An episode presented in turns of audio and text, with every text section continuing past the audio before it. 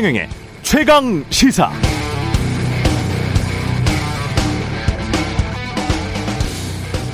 네, 뭐가 더 걱정되십니까? 인플레이션 아니면 자산 가격의 폭락. 앞으로의 경제가 걱정이라고 하는데 사실 사람들 걱정을 나눠보면 크게 두 가지입니다. 집 없고 주식 없고 코인 없이 근로소득으로만 버티는 사람들은 당연히 인플레이션 물가가 상승하면 힘듭니다. 그러나 인플레이션보다는 본인이 소유하고 있는 가지고 있는 주식, 부동산, 코인 폭락이 걱정인 사람들도 있죠. 특히 우리나라 사람들 대부분은 부동산에 전체 자산이 집중돼 있습니다. 시장 향방에 따라서 자신의 재산 5억, 10억 왔다 갔다 할 수 있습니다. 최근 연이어 나온 정부의 경제 정책 방향 그리고 부동산 대책을 보면 정부는 인플레이션도 걱정하지만 부동산 가격의 급속한 하락도 우려하고 있는 것처럼 보입니다. 빚내서 집사라 시즌2라는 비판이 나오는 이유도 이것 때문이 아닌가 싶은데요. 그러나 정부의 정책으로 시장의 도도한 흐름을 막을 수 있을까? 저는 그렇게 생각하지 않습니다. 코인 폭락이 가장 먼저 일어났었죠. 원화 가치는 계속 떨어져서 어제는 1달러당 1,302원입니다. 종합 주가 지수는 고점 대비 거의 40% 가깝게 하락했습니다. 부동산 아파트는 거의 매매가 되지 않는 상황에서 소폭만 하락했습니다. 정부도 시장 참여자들도 모두가 모르는 척, 아닌 척 고개를 돌리고 있는 이유. 인플레이션 그 다음을 걱정하고 있기 때문이 아닐까요?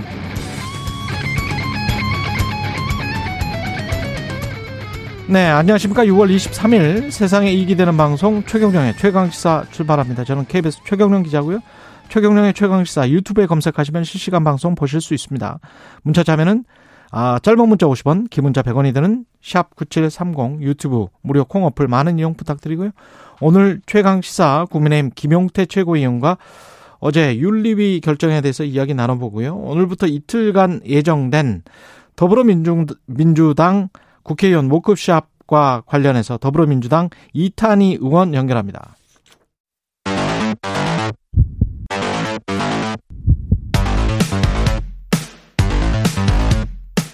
오늘 아침 가장 뜨거운 뉴스 뉴스 언박싱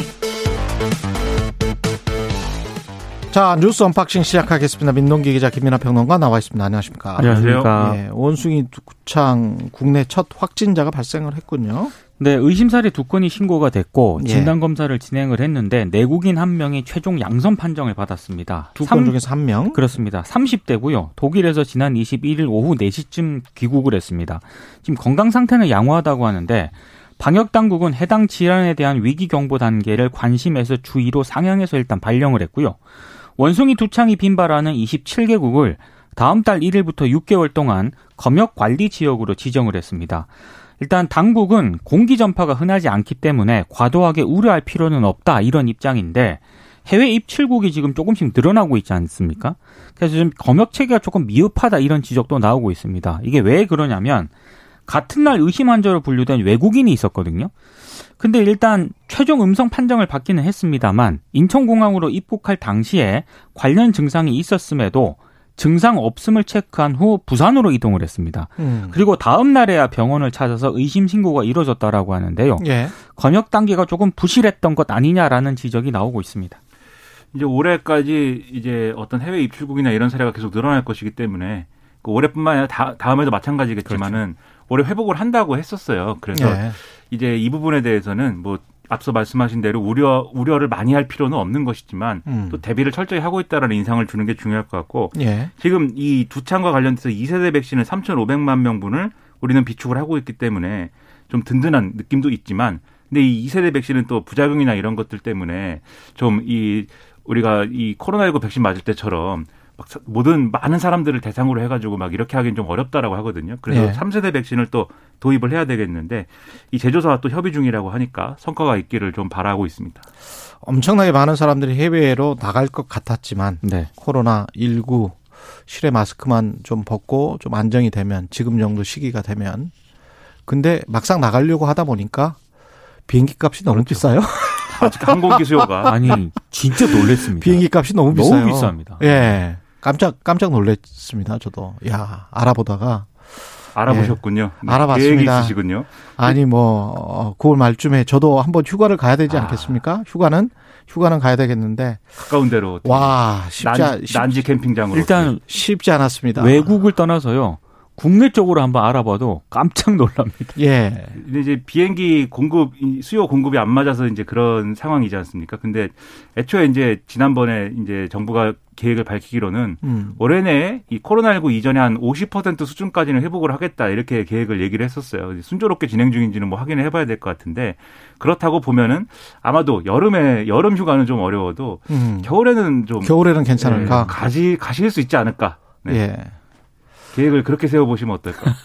그럴 수 없는 이유가 한 가지가 있습니다, 저는. 아, 예. 또 다른 계획이 있으시고. 예. 국민의힘 윤리위가 이준석 대표 징계 다음 달 7일 결정하기로 했습니다.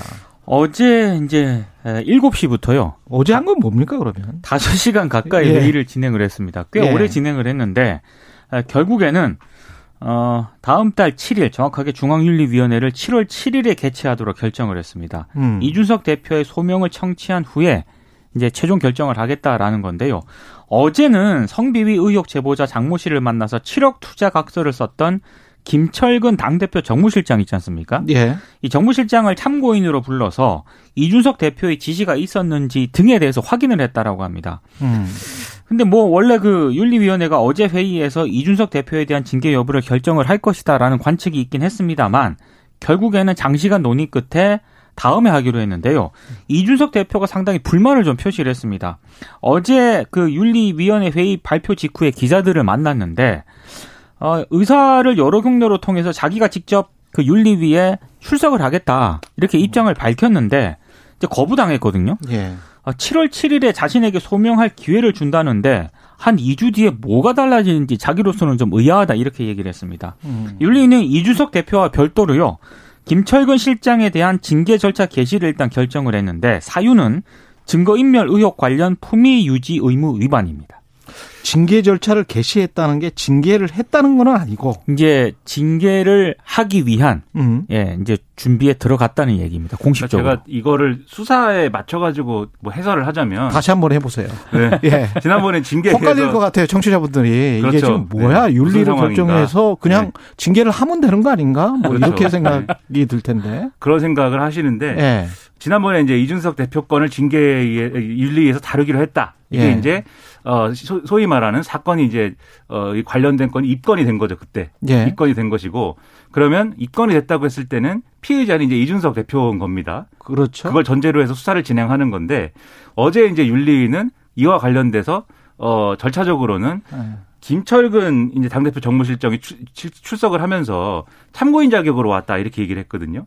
그 아. 김철근 정무실장을 불러서 이 지금 의혹이 증거인멸 교사잖아요. 참고인이 이제 피의자로 전환되는 건가요? 그렇죠. 어제는 그래서 김철근 실장이 예. 증거 인멸을 한, 한 거냐 한게 네. 맞냐 이걸 일단 확인을 했고 이게 무죄 추정의 원칙에 따라서 그렇죠. 참고인으로 불러서 그렇죠. 부를 예. 때는 참고인이었는데 음. 그다음에 징계를 개시하기로 했다라는 거는 아 이제 김철근 실장은 피의자이다. 뭐의 아. 피의자이면은 증거 인멸의 피의자인 거죠. 그러면 예. 이 사람이 증거 인멸을 한 것이 어, 한 것을 전제로 해서 그럼 앞으로 또 수사가 진행된다고 하면은 예. 그 다음에 따져야 될 게 증거인멸을 교사했느냐.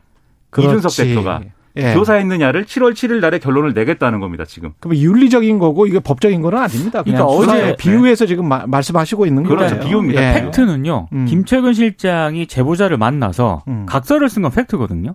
그러니까 그 제보자라는 사람이 지역에서 피부과 원장인 분이에요. 이분이 그 제보자가 제보자가 그렇진 예. 않고 예. 제보자는 다른 사람인데 다른 사람이에요. 네. 그, 그- 장모 씨라고. 그 아. 병원에 투자를 해라라고 이제 요구를 한 거고 그 지역의 피부과에 투자를 하라고 요구한 사람이에요. 예 그리고 김철근 실장은 그럴게라고 각서를 써준 건데 각서를 써준 아, 거죠. 그 김철근, 제보자는 김철근 실장은 이건 그냥 내가 투자를 하기로 한 것이다라는 거고 증거인멸하고 상관이 없다. 그러면 그 거죠. 제보자는 그 대전에 그 이른바 그 뭡니까 그 술 먹는 곳, 네. 예. 술 먹는 곳에 같이 있었던 사람입니까? 거기에 이제 이준석 대표를 이렇게 왔다 갔다 하면서 예. 모, 모시고 갔다라는 사람 중에 하나인 거죠. 아, 그렇죠. 모시고 갔다라는 예. 사람 중에 하나다. 네. 아무튼 어제 윤리위원회에서는 그래서 김철근 실장에 대한 그 팩트 관계는 일단 확인이 됐기 때문에 음. 관심은 이제 그 왜 갔느냐. 이준석 대표가 결국에는 부탁을 해서 간 것 아니냐. 음. 이게 확인이 되느냐 여부였는데 사실 이게 경찰 수사가 지금 지켜봐야 되는 수사 결과를 지켜봐야 되는 상황이기 때문에 그 부분까지는 가기가 힘들었던 거죠. 그래서 그렇 어제 네. 윤리위에서는 결국에는 그럼 김철근 실장이 총대를 매는 것 아니냐 이런 얘기가 나왔는데 음. 판단은 이제 7월 7일로 단위 미룬 겁니다. 알겠습니다. 윤석열 대통령은 탈원전 5년간 바보 짓을 했다. 지난 정부를 비판했습니다. 5년 동안 바보 같은 짓을 안 하고 원전 생태계를 더욱 탄탄히 구축했더라면 아마 지금 경쟁자가 전혀 없었을 것이다. 문재인 정부의 탈원전 정책을 강하게 비판을 했습니다. 경남 창원에 있는 원전 설비 업체인 그 두산 에너빌리티에서 협력업체 관계자들과 간담회를 하면서 이같이 얘기를 했는데요. 더 키워 나가야 할 원전 산업이 지금 수년간 어려움에 직면해 있어서 매우 안타깝다. 지금이라도 바로 잡아야 할 것이다. 이렇게 강조를 했습니다. 그러면서 어, 원전 세일즈를 위해 백방으로 뛰겠다 이렇게 얘기를 했거든요.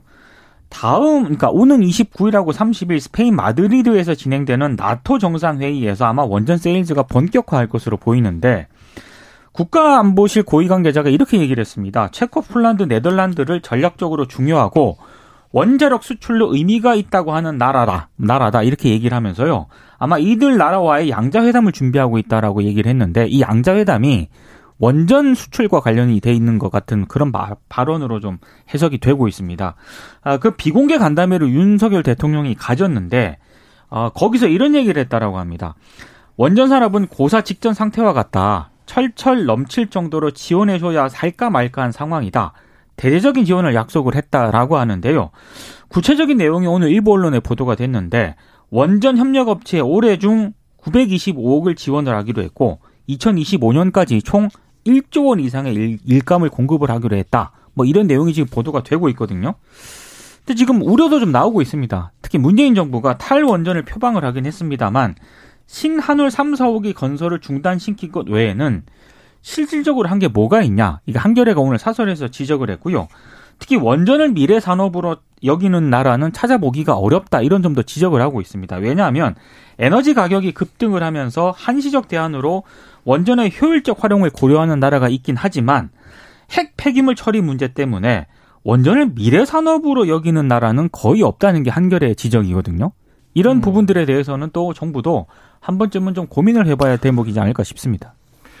그러니까 이게 전반적으로 어떤 예를 들면 전기요금 인상이라든가 뭐 어떤 일이 일어나면 자꾸 전 정부의 탈원전 때문에 이런 어떤 여러 가지 문제가 발생했다라고 보통 이렇게 보수 언론이나 보수 정치권에서 얘기를 많이 하는데 실제로 그런 것인가를 사실관계를 따져볼 필요가 있습니다. 예를 들면 전기 인상 같은 경우도 유가 급등이나 이런 문제가 상당히 연료비 인상이라든가 이런 그렇죠. 것들이 상당히 이제 영향을 미치고 있는 것이고 탈원전 문제도 지금 말씀하셨듯이 시민단체나 이런 쪽에서는 문재인 정권이 탈원전 정책을 했다고 보지를 않아요. 기본적으로 하겠다고 얘기를 해놓고 실제로 한 건 없고 그 실제로 한 건 없는 와중에도 원전은 계속 돌렸죠. 돌렸죠. 그렇죠. 예. 네. 한, 한 것이 없는 와중에도 절차적으로 또 무리수가 일부 있어가지고 그게 법적인 논란까지 되고 했다라는 게 굉장히 시민단체들의 박한 평가인데 그러면은 이런 상황에서 어 특- 특히 문재인 대통령은 해외에 대한 원전 수출은 또 적극적으로 세일즈도 했습니다. 그렇죠.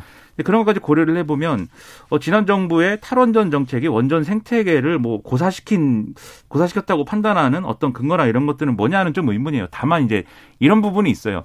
후쿠시마 원전 사고라든지 이런 사고 이후에 전 세계적으로 이 원전의 의존 의존도를 줄이고 이 신재생 에너지나 이런 쪽으로 투자를 강화하고 그런 데서 이제 좀 어, 앞으로 미래가 있다라고 보는 건 맞지만 최근에 또 흐름은 어, 원전을 완전히 무슨 뭐 없앨 수는 없는 상황이다라는 또 그런 흐름도 같이 있거든요. 그러다 보니까 예를 특히 들면 프랑스가 그렇죠. 그렇죠. 예. 프랑스도 그렇고 뭐 독일도 그렇고 아니 독일은 아니고. 근데 독일도 예. 슬슬 이제 여론이라는 게 요즘 음. 독일의 여러 가지 기존에 약간 금기시 됐던 것들 다시 푸는 흐름이 음. 있잖아요. 그러다 보니까 원전에 대한 여론도 좀 바뀌는 부분도 있는 것 같은데 음. 그러다 보니까는 좀 이 흐름이 좀 변화한 것도 분명한 사실이지만 그렇다고 해서 지금 뭐 어, 신재생 에너지나 이런 쪽을 완- 이런 쪽이 완전히 무너지고 뭐 원전 위주의 뭐 이런 글로벌 생태가 막 다시 이렇게 된 거는 또 아니니까 음. 이런 걸 종합적으로 판단할 필요가 있을 것 같은데 너무 한쪽에 지금 대통령이 과도하게 지금 무게를 싣고 있는 거 아닌가 좀 우려가 됩니다. 그리고. 유럽연합이 뭐 한겨레 돈을 사설에서 언급을 한 부분인데요. 녹색 산업 분류 체계에 원전을 포함시킨 건 맞는데 예. 전제가 있습니다. 영구적인 핵 폐기물 처리 시설을 전제로 한 것이거든요. 그러니까 우리는 뒷부분에 대해서도 너무 조건이 까다롭죠. 그렇습니다. 이게 굉장히 우리가, 까다로운 예, 조건인데 우리가 맞추기가 정말 힘든 그런 상황. 우리는 이 부분이 많이 부족하거든요. 그렇습니다. 그 지금 저 정부가 말한 그 일종의 이제 홍보 메시지 한 900억 원 정도 지원을 한다는 게 그렇게 큰 돈은 아니잖아요. 사실 산업 지원에 그렇습니다. 비교를 해보면 그리고 1조 원 정도 2025년까지 일감이 1조 원 정도라는 건 일감이라는 건 매출이라는 걸 이야기를 하잖아요. 네.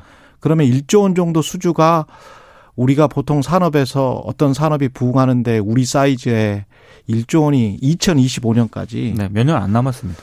그게 많은 거는 아니에요. 굉장히 그렇죠. 큰 액수는 아니고 그러면 원전의 사이즈 지금 현재의 우리 정부가 측정하는 윤석열 정부가 측정하는 그, 그 정도의 규모밖에 안 된다는 이야기잖아요. 그렇죠. 게다가 미국 같은 경우에 많은 논란 끝에 그 애틀랜타 인근의 조지아주에 원전을 짓기로 했습니다. 짓기로는 했는데 지난해인가 그랬을 거예요. 근데 그게 거의 20년 만에 결정이 된 겁니다. 이 10년이 훨씬 넘도록 계속 안 된다 된다 안 된다 된다 하다가 그게 저 신설 원전 짓기로 한 게 그게 한 20년 10년이 조금 넘었죠. 그렇게 돼서 결정이 된 것. 그게 미국에서 20년 만에 결정된 원전 다시 신설이었고 이런 것들을 생각을 해보면 일감이 많을까? 음. 정부 스스로도 1조 원 정도의 2025년까지 1조 원 정도의 일감이면 수익이 그게 얼마란 이야기일까요? 엄청나게 많이 벌어도 천억일 텐데 음. 그, 그것과 관련돼서 어떤 그걸로 경제 도약을 할 수 있다. 그건 아닌 것 같은데요. 근데 이제 네. 윤석열 대통령의 또 화법의 특징도 음. 있는 것 같습니다. 예를 들면 선거 유세할 때나 이런 데 보면은 예. 화자를 이렇게 좀 만족시키고 흥분시킬 수 있는 발언 이런 것들을 제가 뭐 이렇게 비유하자면 그런데 락스타 같이 이제 하는 측면도 있잖아요. 하나씩 꼼꼼히 따져보면 본인들이 말한 것, 우리 정부가 말한 것에 그냥 다 드러나요. 그렇죠. 음. 근데 예. 이 자리가 경남 창원에 있는 원전 설비 업체 두산 에너빌리티에서 한 협력 업체 관계자들과의 관계잖아요. 예. 그러다 보니까 이런 자리라는 걸 의식해서 더 세게 얘기한 측면도 있는 것 같은데 그런 것도 음. 있죠. 근데 이게 계속 이런 게 반복이 되면 또 우리도 이 화법에 좀 익숙해지는 측면도 있겠지만 대통령 입장에서는 이게 너무 또 가벼운 화법이다라는 지적이 계속 나올 거거든요. 그럼 제 객관적으로 좀 상황을 볼 필요는 있습니다. 그렇죠. 그렇죠. 그래서 대통령의 발언이 물론 언제나 뭐 자제돼야 되고 절제돼야 되고 무게감이 있어야 된다까지는 아니겠지만 지금 말씀하신 대로 사실관계나 이런 것들이 충실히 반영되는 수준에서 이제 발언이나 이런 것들이 필요하지 않나 음. 그런 좀 우려도 있습니다. K7887님도 핵폐기물 대책은 있나요? 뭐 이런 청취자들 반응이 있었고요. 윤석열 정부의 첫 검찰 정기 인사가 있었습니다. 아, 일단 윤석열 사단 검사들이 요직을 차지했습니다. 아, 두 번째 이제 간부급 인사였는데요. 고검장 검사장 33명에 대한 신규 보임 그리고 전보 인사를 6월 27일자로 단행을 한다고 법무부가 어제 밝혔는데 4명이 고검장으로 승진을 했고요. 검사장으로는 10명이 승진을 했습니다. 대부분 윤석열 대통령과 근무 인연이 있는 사법연수원 26기에서 30기 검사들인데 검사장으로 승진한 인사 10명 가운데 7명이 윤석열 대통령과 근무한 인연이 있다라고 합니다. 몇 사람만 말씀을 좀 드리면은요. 핵심 요직인 대검 반부패 강력부장에는 신봉수 서울고검 검사가 임명이 됐는데 음. 윤 대통령이 검찰총장일 때 서울중앙지검 2차장 검사를 지냈고요. 대검 형사부장에는 황병조 해외 불법 재산환수 합동조사 단장이 임명이 됐는데 아, 역시 윤 대통령이 검찰총장일 때 대검 특별 감찰 단장을 지냈습니다. 이런 식으로 이제 이른바 윤석열 사단이 요직으로 이제 상당히 좀 많이 기용이 됐는데요. 한 가지 특징적인 거는 여성 검사들이 약진을 했다는 점이거든요. 노정현 창원지검장이 부산 고검장으로 승진을 하면서 검찰 사상 최초의 여성 고검장이 됐습니다. 근데 노 지검장은 윤 대통령이 성남지청에 근무할 때 이른바 카풀 멤버로 알려져서 좀 유명해진 그런 인물이고요. 대검 공판 송무부장에는 김선화 제주지검 차장검사가 발탁이 됐는데 문재인 정부 당시 요직에 있었던 검사들은 대거 한직으로 뭐 일단 밀려났고요. 어, 특히 지금 어, 이정수 전 서울중앙지검장, 김관정 수원고검장, 박찬호 저- 광주지검장은 사표를 제출을 했는데 이게 어제 수리가 됐습니다. 그리고 이미 사의를 표했지만 이성윤 법무연수원 연구위원하고요. 박은정 성남지청장의 사표는 수리가 안 됐습니다. 이유는 어, 지금 수사와 재판 징계 절차가 진행 중이라는 그런 이유 때문에 수리가 안 된 상황입니다. 그러니까 이게 오늘 언론들의 최대의 이 인사의 문제라고 지적하는 거는 지금 뭐 어, 이른바 윤석열 사단의 약진이다 이런 평가도 있지만 무엇보다도 그런 인사인데 지금 검찰총장이 없는 상태에서 음. 계속 이 광폭의 인사들이 이루어지고 있다라는 점. 그렇죠. 그게 이 불필요한 오해를 나올 수 있다는 점을 쭉 일관적으로 지적을 하고 있어요. 그래서 예를 들면 이렇게 인사를 하면은 지금 대검의 주요 간부들까지 다 인사를 지금 하는 과정인데 그러면 누가 될지 모르지만 어쨌든 언젠가 검찰총장은 올 거 아닙니까? 그럼 그 검찰총장이 자기 색깔을 분명히 낼 수 있겠느냐? 식물총장인 거 아니냐 오자마자 이런 지적이 쭉 나오거든요. 그리고 이런 지적이 예를 들면 조선일보 사설을 보면은 어, 이번 인사의 문제 검찰총장이 공석인 상태에서 검찰 간부 인사가 이루어진 것이다라고 딱 방점을 찍고 있고요. 또 법무부는 후보 추천이 그러니까 검찰총장 후보 추천위조차 구성하지 않고 있기 때문에 이 자꾸 뒷말이 안 나올 수 없다. 그리고 이런 이상한 일에 대해서 설명도 하지 않으니 궁금증도 커지고 있다. 이런 비정상적인 검찰 인사가 이어지는 거 곤란하다라고 쓰고 있고 동아일보의 경우에는 이 오해를 우려를 하고 있어요. 그래서 이번 주 단행될 검찰 중간 간부 인사 이후에는 전 정부를 향한 검찰 수사 속도가 빨라질 텐데 윤석열 사단이 수사를 주도하면 보복 수사 시비에 휘말릴 수가 있다. 그런데 그런 인사에 대해서 또 어 이 한동훈 장관이 주도한 것이기 때문에 음. 문제가 심각해질 수 있다라는 지적하고 있고 한국일보도 마찬가지입니다. 지금 조직 안정과 업무 공백을 막기 위해서 인사를 마냥 늦추기 어려운 점은 있지만 지금 법무부가 총장 후보 추천의 구성도 하지 않고 있는 상황을 자기가 만들어 놓고 대래 이걸 이유로 인사의 불가피성 얘기하는 거 어불성설 아니냐 이렇게 지적을 하고 있는 거거든요. 예. 이런 지적이 계속 나오는데 왜 후보 추천위조차 구성하지 않고 이런 일이 반복이 되는 것인지 상당히 의아합니다. 음, 별로 개의치 않는 것 같습니다. 그렇습니다. 지금까지의 상황을 보면 검찰총장이 사실은 쭉쭉 나가고 있는 것 같습니다. 사실은 예. 필요 없는 건가 봐요. 검찰총장이라는 직책은.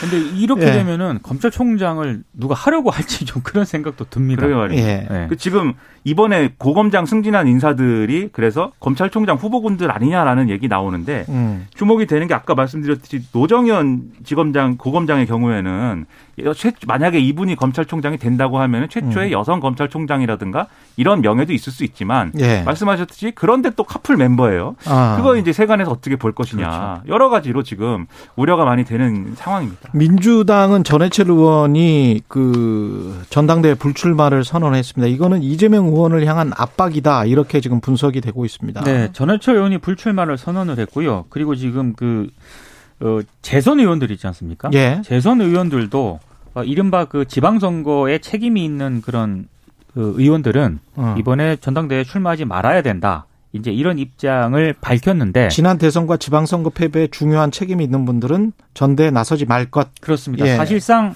이재명 의원하고 음. 홍영표 의원 등의 불출마를 거듭 촉구한 것으로 보이는데 예. 이재명 의원 같은 경우에는 상당히 당대표 도전 뜻이 여전히 있는 것으로 알려지고 있고요. 어제 서른 의원이 이재명 의원실을 찾아갔다라고 합니다. 그렇다며요? 네, 근데 이제 두 사람의 대화 내용은 함구를 했는데 아무래도 전당대회 불출마를 요구했을 가능성이 크다는 게 일부 크다. 언론의 해석입니다. 이재명 의원 측은 별다른 입장 없다고 얘기하고 있고 또 가까운 일부 의원들은 이게 모든 게 친문의 이재명 의원 당대표 도전을 이 낙마시키기 위한 주저앉히기 위한 기획이다라고 반응을 하고 있어요. 그러니까 이재명 의원 측도 이런 움직임에 대해서는 어, 개의치 않는 것 같습니다. 네. 결론은 정해져 있는 것 같아요. 아, 그래요? 그 결론은 내일 좀 들어보겠습니다. 뉴스 언박싱 민동기 기자 김민아 평론가였습니다. 고맙습니다. 고맙습니다. KBS 1라디오 최경영의 최강시사 듣고 계신 지금 시각은 7시 44분입니다.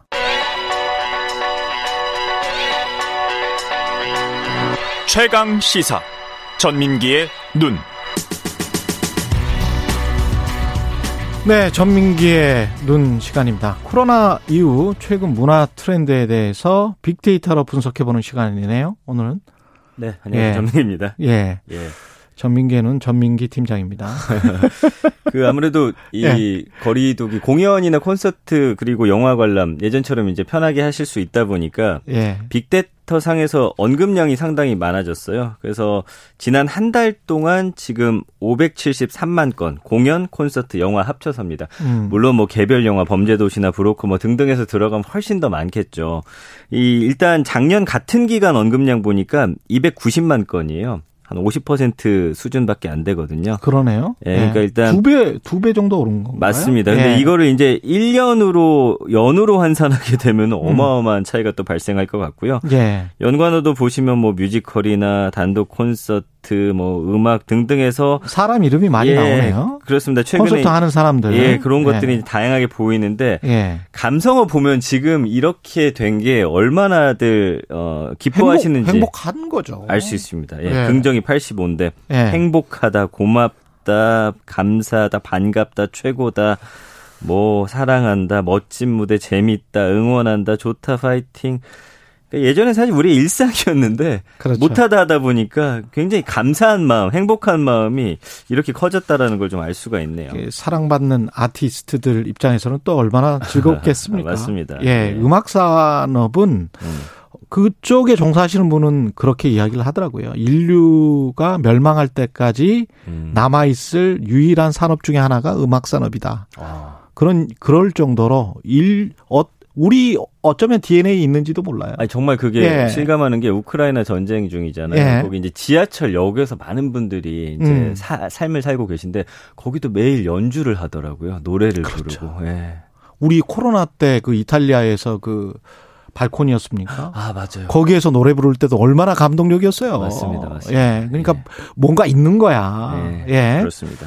뭔가 희구하는 뭔가 있는 겁니다. 네. 공연 시장 관련된 데이터들 한번 살펴보죠. 네. 이게 타격이 얼마나 컸냐면 음. 그 티켓 판매처 있죠. 인터파크 여기서 이제 공연 같은 거 뭐 이런 것들 예매를 많이 하시는데 2020년 판매액을 보니까요. 2019년 코로나 이전에 25% 수준밖에 안 되더라고요. 1,300억 원 정도밖에. 음. 그러니까 얼마나 공연 자체도 줄었고 이런 걸 알 수가 있고요. 그 관객과 아무래도 매출액이 확 떨어진 걸 좀 보려면 2019년 하반기 한 달 공연 평균 매출액 여기는 이제 영화랑 콘서트는 뺀 겁니다. 320억 원 정도 됐고요. 관객은 110만 명 정도 코로나 이전에는 한 달로 쳤을 때 평균이.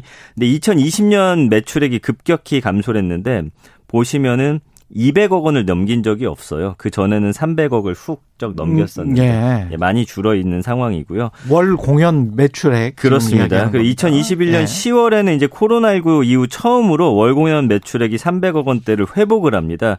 그러면서 이제 올해 거는 이제 아직 집계가 안 됐는데 거의 지금 회복을 했고 그 이상을 지금 가고 있다. 이런 지금 음, 수치가 나오고 있거든요. 예. 그러니까 2021년 1월부터 10월까지 관객 수도 50만 명밖에 안 된다라는 거거든요. 그 음. 전에 평균 110만 명이었는데요. 그러니까 반토막이 났고 아까도 보셨겠지만 그 예매 사이트에서 예매도 한 25% 수준밖에 안 된다라는 게 음. 얼마나 이 시장을 코로나가 위축시켜 놨는지를 볼 수가 있는 거죠. 그런데 이 최근에 이제 제작 건수는 이제 많이 늘었습니다. 제작도 많이 안 했었죠. 예. 어, 해봤자 이제 안 팔리니까. 안 팔리니까. 예, 그래서 이제 근데 이제 코로나 이전 상황으로 지금 나아가고 있는 상황이에요. 2021년 10월 공연 건수가 1,409건, 음. 2019년 10월에 1,511건이니까 거의 지금 육박하는 수치가 작년 말에 육박하네요. 나왔고요. 예. 2019년 10월이면 코로나 직전. 그렇습니다. 예. 뭐 with 코로나 그리고 최근의 분위기로 봤을 때 제작사가 이제 작품 제작에 적극적으로 나서면서 공연 건수는 이제 관객 수나 매출액에 비해서 가장 빠르게 예년의 음. 상황을 회복하고 있다라는 거. 매출액 회복 회복세는 좀 나타납니까? 예, 그래서 뮤지컬, 연극, 클래식 음악 공연 매출액을 비교를 했는데 보통 이제 모든 장르가 연말 공연에 핫해요. 그래서 2019년 4, 4분기가 가장 높은 매출액을 나타내고 있는데 예. 지금 근데 좀 편차가 있더라고요. 뮤지컬 시장은 2020년 2, 4분기부터 매출액이 떨어졌다가 올해 2, 4분기, 아, 작년 3, 2, 4분기, 3, 4분기 기준점인 아, 죄송합니다. 올해 2, 4분기, 3, 4분기에는 기준점이 2019년 3, 4분기보다 이제 매출액이 높아질 것으로 예상이 되고 있거든요. 그러니까 뮤지컬 쪽은 회복이 되고 있는데 연극이나 클래식 음악 공연은 아직도 그 이전 음. 수준이라는 거예요. 50% 이상 지금 회복돼야 된다. 이렇게 예. 이야기 나와 있어서 음. 좀 편중이 있네요. 뮤지컬 쪽으로. 아무래도 여기에 이제 뭐 아이돌 가수라든지 또 스타들이 좀 많이 있는 시장이거든요. 그렇군요. 그렇지만 이제 이게 차츰 회복이 되면서 그 이후에 낙수 효과로서 뭐 연극이나 이런 것들도 회복이 되지 않을까. 그 뭐 라이온 킹이라든지 물랑 루즈, 마틸다 뭐 등등 해가지고 이 많은 대작들이 나왔었거든요. 예. 그래서 올해도 아마 이런 추세는 이어질 것 같습니다. 이게 제작 건수가 그렇게 많지 않아서 뭐 완전히 회복된 건 아니어서 그런지 티켓은 뭐 다 항상 매진인 것 같아요. 그건 맞아요. 예. 네. 어떻게 구할 수가 없는 것 같아. 아, 그죠? 그리고 요즘에 예. 그게 문제가 사실은 클릭하면 안 되는데 예. 당근마크 같은 데 나오는 거예요. 아. 네, 모든 게 그러니까 이게 매크로라고 음성 봐야 될것 시장으로. 같아요. 네, 그래서 예. 예전에 안표처럼 안표. 축구도 보시면요. 예. 이번에 그뭐 평가전 같은 게 어, 막 심할 경우에는 10배까지 비싸게 팔려요. 근데 먼저, 이번에 먼저 사재기를 해 놓는 거예요. 누가? 그렇죠. 누군가가? 그래서 뭐 막 광클릭 해 가지고. 제가 볼 때는 그게 이제 뭐 이거 좀 음성화돼 있는 건데 네. 매크로 돌린다고 봐야 돼요. 왜냐하면 매크로를 돌린다. 아예. 4연석, 8연석 함께 볼 수 있는 자리들이 주르륵 나와요. 그래서 이집트전에 보시면요. 살라가 나온다라고 했을 때는 네. 가격이 10배까지 뛰었어요. 근데 살라가 못 왔잖아요. 그 다음부터는 시- 이 중고마켓 시장에 표가 우르르 나오는데 원가 가까워질수록 오히려 할인해서 파는 모습들을 보면서 이거는 좀 개선돼야 된다. 그 누군가가 프로그램 만들어 놓고 이렇게 하는 거군요. 그렇다고 의심해 볼 수밖에 없는, 없는. 상황이네. 예, 그 심지어 막 20배, 30배까지 나온다니까요. 뭐 스타가 나온다 하면은. 그럼 서버가 순간적으로 팍 폭증할 텐데. 예. 그- 그 예약해 보신 분도 그 알겠지만 IP 주소 추적하면 나오는데. 그게 이제 뭐 또 해외에 있는지 어쩐지 제가 정확히 모르겠지만 그러, 그러니까요. 그래서 이번에 그 이집트전 보면 그게 여실하게 드러납니다. 살라 온다 안 온다 했을 때 네. 가격이 그냥 쭉쭉쭉 떨어지고 표가 저도 한번 들어가 봤는데 예. 엄청 많이 쏟아져요. 뭔가 실명 확인이랄지 이런 거를 해가지고 좀 어떻게 막을 수 있는 방법 없을까? 그러게요. 1인당 좀 구매 제한도 그렇죠. 좀 두고 예. 등등의 좀 대책이 필요한 것 같습니다. 예. 그리고 싸이 흠뻑 쥐어 논란이 특히 있었습니다. 요거는 이따 빅데이터랑 제가 비교할 텐데 예. 언론에서는 굉장히 비판했어요. 왜냐하면 물을 300톤 가까이 쓴다. 매 공연마다 그러다 보니까 뭐 청조 공연 같은 건 취소되고 음. 근데 이제 최근의 반응들 보니까 일단 소속사의 그 일정으로는 뭐 7월 공연부터 쭉 그냥 예정된 대로 갑니다. 지방 고- 공연까지 쭉 하는 거예요. 예. 예. 근데 이제 또 이 물 많이 쓰는데 계속 한다고 하니까 또 언론에서는 그 어. 마스크가 물 맞고 나면은 오염된다. 감염. 촉촉해지죠. 예. 그래서 거기에 대해서도 또 그러면 우리가 마스크를 더 세 장씩 뭐 지급한다든지 주최 대책을 측에서 싸이가 내놨거든요. 예. 근데 이제 여론의 반응을 한번 봐야 돼요. 빅데이터 상에서 이게 이제 찐 반응이거든요. 음. 예. 이 흠뻑쇼 한 달 동안 6만 8천 건이 언급되는데 감성. 감성어가 62대 25.4예요. 그럼 감성 가고 싶다. 그- 긍정이 훨씬 높다. 맞습니다. 성공했다. 표를 구했다라는 거거든요. 싸이 마케팅 잘하네. 이거 일부러 네거티브 마케팅 한 거 아닙니까? 아유, 그렇게까지는 그렇지만 만약에 언론에서 지금 물이 물이 안 나오고 물을 예. 뭐 하루에 몇 번 틀 수 있다 그렇게 부족하다 느끼면 국민들이 좀 안 좋게 보셨겠지만 예. 뭐 그런 상황은 아닌 것 같습니다. 알겠습니다. 전민기의 눈이었습니다. 고맙습니다. 감사합니다. KBS 라디오 최경련의 최강식사 1부는 여기까지입니다.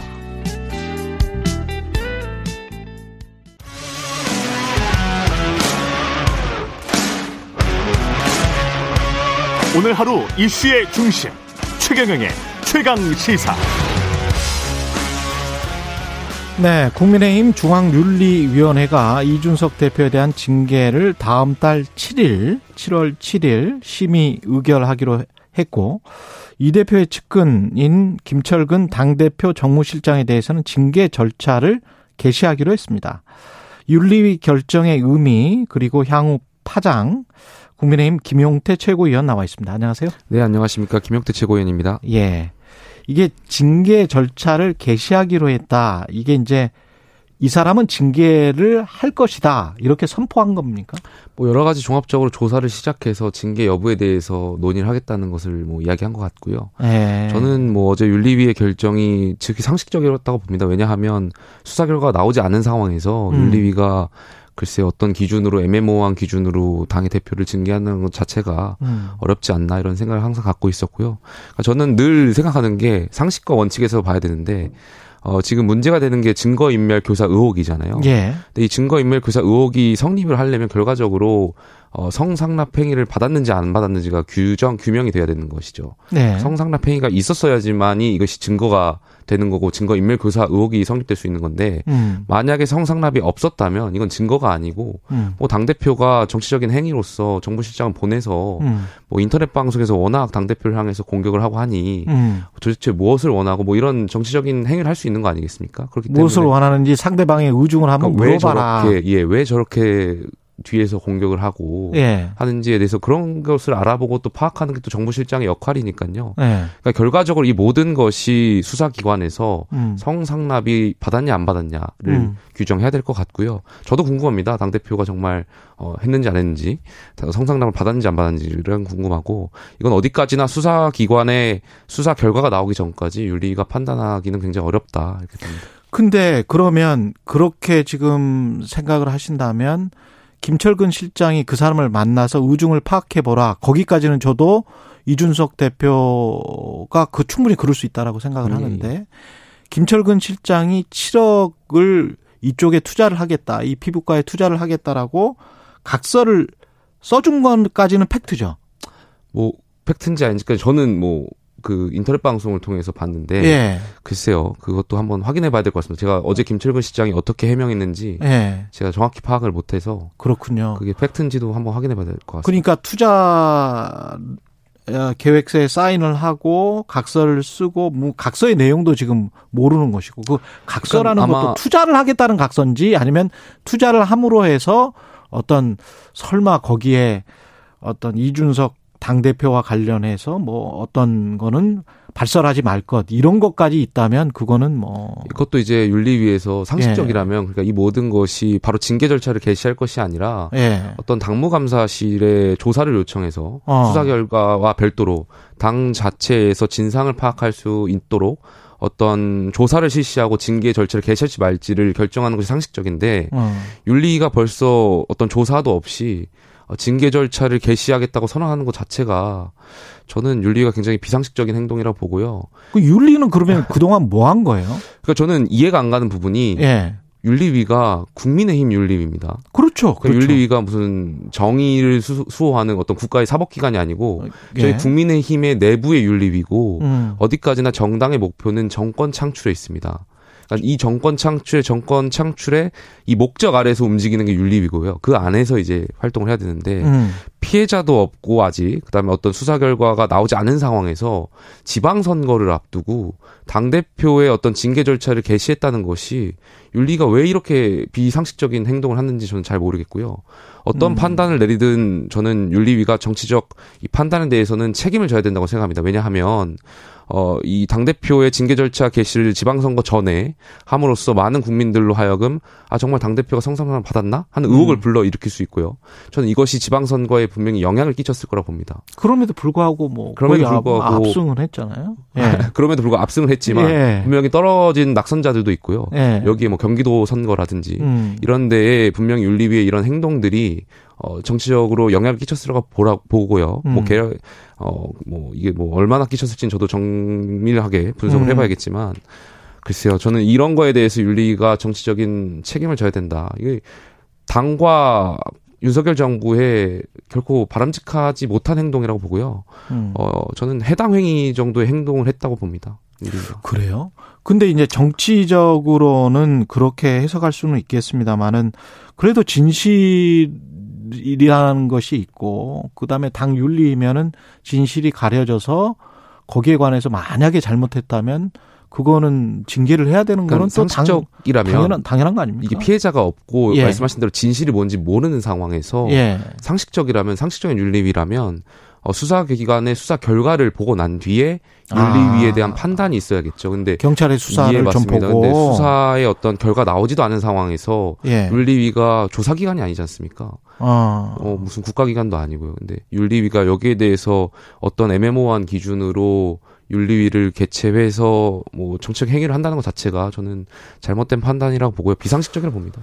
그래요. 그 전에 어떤 윤리가 개최가 돼서 그 어떤 누군가에 대해서 의원이나 이런 분들에 대해서 징계를 결정했던 거는 그 의원이 어떤 행위를 했다, 막말을 했다. 예, 예. 예, 뭐 무슨- 최소한 피해자가 있거나 예. 어떤 명확한 증거가 있거나 했는데 음. 뭐 이, 이것처럼 수사 결과가 애매모호한 상황에서 그러니까 음. 결과 아직 안 나온 상황에서 음. 인터넷 방송에 저희 집권 여당입니다. 집권 여당의 윤리위가 음. 인터넷 방송에서 떠도는 의혹을 가지고 윤리위가 어, 징계 절차를 개시한다? 저는 글쎄요 정말 부끄럽고요. 그럼 그 인터넷 뭔가- 방송이 예. 그 말씀하십시오. 여러 사회에 문제를 많이 제기했지만 음. 결과적으로 무혐의 받은 판단도 많지 않습니까? 예를 들면 김건모 씨라든지 굉장히 뭐 그 가정에 치명타를 입힌 거 아니겠습니까? 그렇죠. 그렇죠. 저는 이 인터넷 그거는, 방송에 예. 대한 사실관계 여부를 이왜 집권 여당의 윤리위가 이 의혹만 가지고 징계 절차를 개시한다는 것 자체가 국민 상식에 맞지 않다고 봅니다. 솔직히 부끄러워해야 될 문제예요. 그래요. 그 아이카이스트 김성진 대표 측에서는 예, 예. 수사의 묵비권 행사하고 사건 자체를 모른다는 서신을 써주면 윤리에 제출하겠다며 회유 압박했다. 이렇게 그러니까 이 모든 것을 예. 왜 윤리위가 조사를 해야 되는지 저는 납득이 잘 안 가고요. 이 그러니까 대표 측에서 수사 결과가 수사기관에서 수사를 해서 예. 음, 명확하게 국가기관에서 수사를 해서 여기에 대한 결과에 따라서 윤리위가 판단을 해야지 음. 윤리위가 자꾸 이걸 뭐 조사하고 해야 할 권한은 없다고 보고요. 윤리가 조사할 권한 자체가 없다. 뭐 국가기관에 대한 수사 결과를 베이스로 해가지고 판단을 하는 게 바람직하지 않나 생각했습니다. 아, 그래요. 저도 그냥 결과적으로 당 대표가 성상납을 받았는지 안 받았는지는 저도 잘 모르겠고 여기 대해서 네. 빨리 수사 기관에 수사 결과 발표됐으면 좋겠습니다. 만약에 어, 대표께서 성상납을 받았다면 저는 당연히 법적인 책임 져야 된다고 보고요. 뭐 안 받았다면 여기에 대해서 윤리가 했던 정치적인 행위 네. 반드시 책임져야 된다고 생각합니다. 근데 그 이것과 이것이 분리될 수가 없는 게 그러니까 성상납 의혹과 그다음에 투자 각서 어 제출 의혹이 분리될 수가 없는 게 왜 7억이라는 그 돈을 투자를 한다고 갑자기 당 대표 정무실장이 가서 그것도 특정 그 관련이 있는 듯한 예, 예. 사람에게 이게 이건 이 관계는 뭔가 그러니까 점선은 있는 것 같단 당. 대표가 정무시장을 마- 가서 이제 예. 그분을 만나보라고 했던 것과 음. 그 7억에 대한 각서에 서명했다고 주장한 그 의혹 예. 이 나- 다른 날짜로 알고 있습니다. 제가 알기로. 아. 그래서 어, 당 대표는 이제 가서 이야기를 들어보라고 할 수도 있다고 저는 생각되고요. 예, 아까 말씀하셨고. 직접 가서 정무실장이 그 각서에 사인했다면 예. 그게 당 대표의 지시에 의해서 이루어졌는지 아니면 정무실장이 독자적인 판단에 의해서 어, 그러네요. 서명을 한 건지에 대한 이 종합적인 판단이 있어야 되는데 이걸 음. 윤리위가 어떻게 예, 다 수사기관도 아닌데 판단을 하겠습니다. 그 윤리는 징계를 지금 하리라고 보세요. 징계가 나온다면 어떤 징계가 징계를 김정근 실장한테 될 거라고 저는 보세요. 수사 결과가 나오기 전까지는 징계가 어렵다고 보고요. 아마 징계가 2주 뒤에 어렵다? 징계 절차 개시를 하겠다고 선언했지만 예. 그 2주 뒤에 7월 7일 날에도 어떤 결과가 나오는 것은 어렵다 어렵지 않을까에 대한 그럼 징계 절차를 기- 예, 개시를 하겠다라고 하면 그러면 김철근 실장에 대한 징계도 7월 7일 이전에는 안 나오는 겁니까? 글쎄 그건 윤리위가 판단을 하겠지만 예. 그것도 역시 수사 기관의 어떤 수사적인 결과가 나와야지 판단할 수 있는 문제지 않을까에 대한 생각입니다. 이게 뭐 김철근 실장을 편들고 당 대표를 편드는 것이 아니라 예. 저희가 보수 정당이 법과 원칙을 지키고 어, 해야 될 정당인데 수사 결과가 나오지 않은 상황에서 윤리가 어떤 정치적인 해석을 자, 어, 애매모호한 기준으로 한다는 것 자체가 어렵지 않나. 그러면 지금 말씀을 종합해 보면 윤리위 자체에 어떤 정치적 배경이 있는 건지.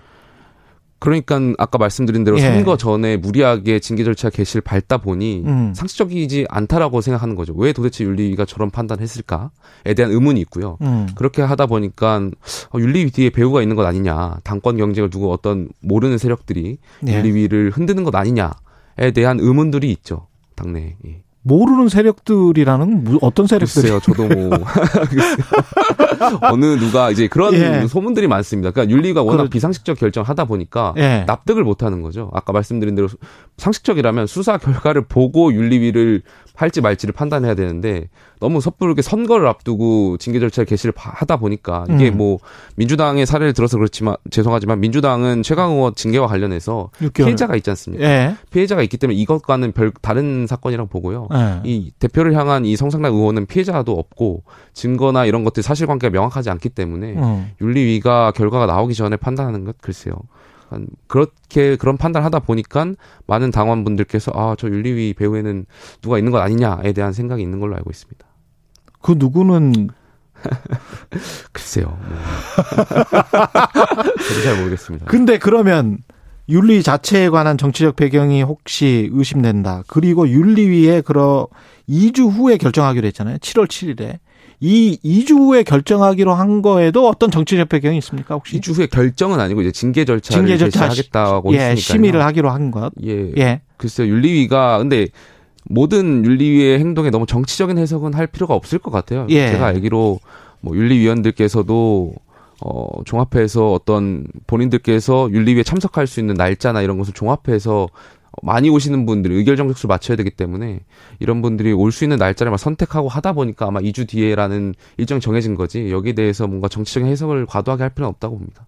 만약에 징계가 뭐 언론들이 이런 여러저러 이야기 썼었잖아요. 막 경고만 나와도 당대표 유지하기 힘들 것이다.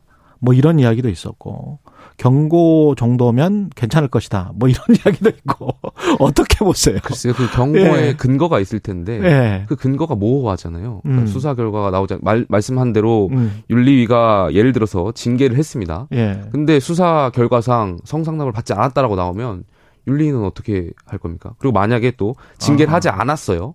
근데 유- 뭐 윤리가 징계를 하지 않았는데 음. 마지막에 수사 결과 성상납을 받았다. 만약 예를 들면 음. 그럼 윤리가 어떻게 책임질 겁니까? 그러니까 이 모든 것이 경고를 해- 하고 안 하고가 중요한 것이 아니라요. 그러니까 경고에 그 기준이 있어야 될 텐데 음. 그 기준이 지금 애매모호하기 때문에 저는 그 징계조차도 어렵다라고 봅니다. 수사 결과 나오기 전까지는. 수사 결과 나오기 전까지는 윤리가 한 어떤 행위를 안 하는 것이 가장 바람직하다. 가장 바람직하고 상식적이죠. 예.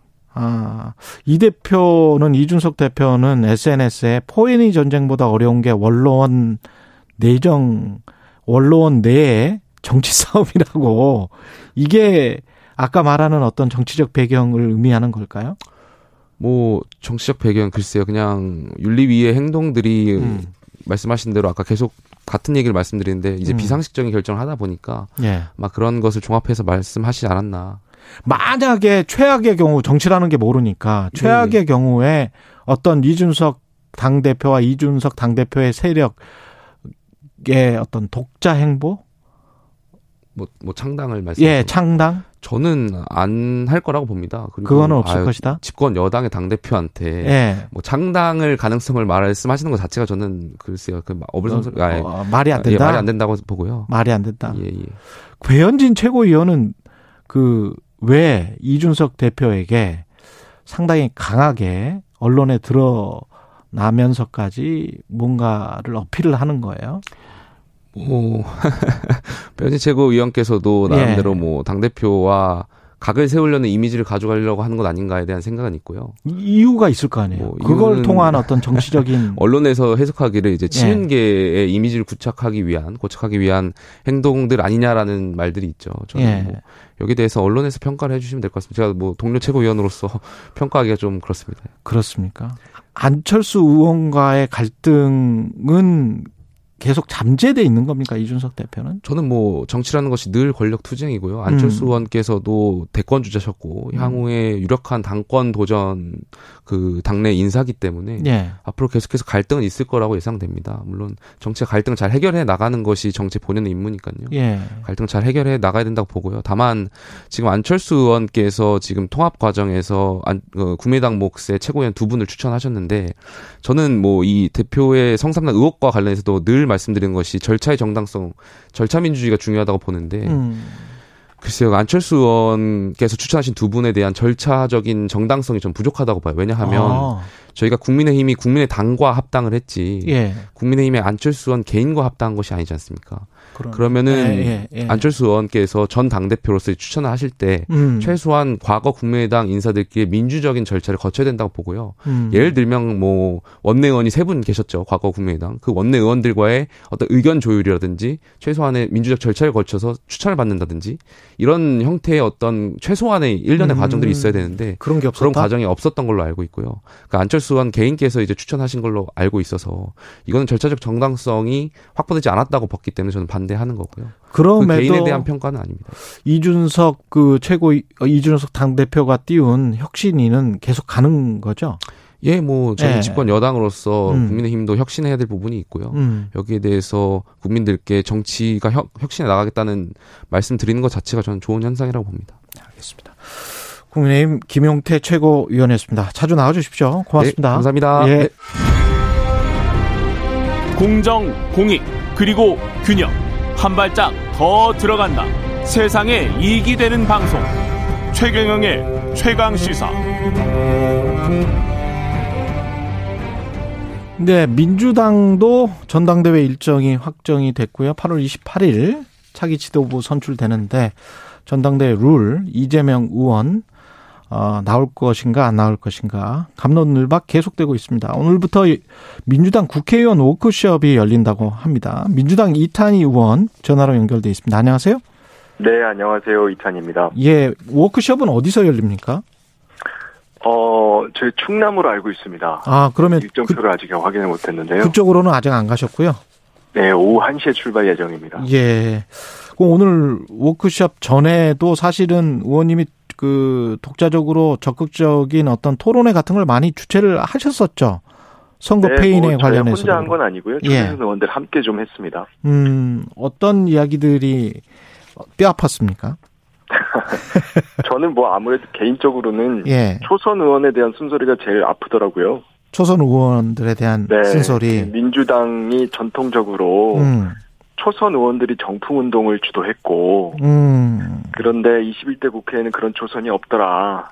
아. 예전에 열린우리당 때는 108번 내 이야기가 있었는데 예. 더불어민주당에는 108 침묵이냐 이런 이야기 하신 분이 있었습니다. 108 침묵이냐. 예. 그래서 이제 이제부터는 좀 말씀을 하실 거죠, 이탄희 의원님. 저는 뭐 얘기 계속 해왔는데요. 예. 목소리를 더 키워야 되나 봐요. 목소리를 더 키워야 되겠다. 하나하나씩 여쭤보겠습니다. 그 외부에서 어 이게 민주당 정치가 좀 어, 이상하게 가고 있다라는 이야기 중에 하나가 팬덤 정치입니다. 그 팬덤 정치에 관해서는 어떻게 생각하세요, 일단? 근데 이제 제가 동문서답하는 것처럼 들릴 수도 있는데요. 예. 저는 사실은 지금 우리 시중에 떠들고 있는 질문들 중에서 예. 세 개의 가짜 질문이 있다고 생각합니다. 세계 가짜 질문 말씀하십시오. 그게 바로 예. 당심이냐 민심이냐 당심이냐 민심이냐. 개혁이냐 민생이냐 예. 팬덤이냐 대중이냐 이 세 가지 이분법이에요. 야. 근데 제가 이거 뭐 진행자분을 무한하게 하려는 게 아니고요. 예, 사실 예. 6월 3일 날 예. 지방선거 패배 직후의 첫 의총 때부터 제가 공개적으로 이야기했던 내용이고 지금 20일째 계속 외치고 있는데요. 예. 사실 지금 핵심 문제는 예. 그게 아니고요. 민주당이 누구를 위한 정당이냐, 음. 민주당의 가치와 지향점이 뭐냐, 예. 이걸 재정립하는 겁니다. 아. 그래서 그걸 예. 중심으로 정말 재창당 수준의 혁신을 해야 합니다.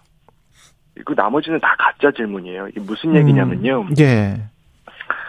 지금 제기된 세 가지 당신 민심 개혁 민생 팬덤 대중은요. 예. 사실 다 통합해야 되는 거예요. 둘 그렇죠. 중에 하나만 택할 수가 없습니다. 예. 답이 정해져 있어요. 예. 통합을 하려고 하면 중심이 있어야 되잖아요. 예.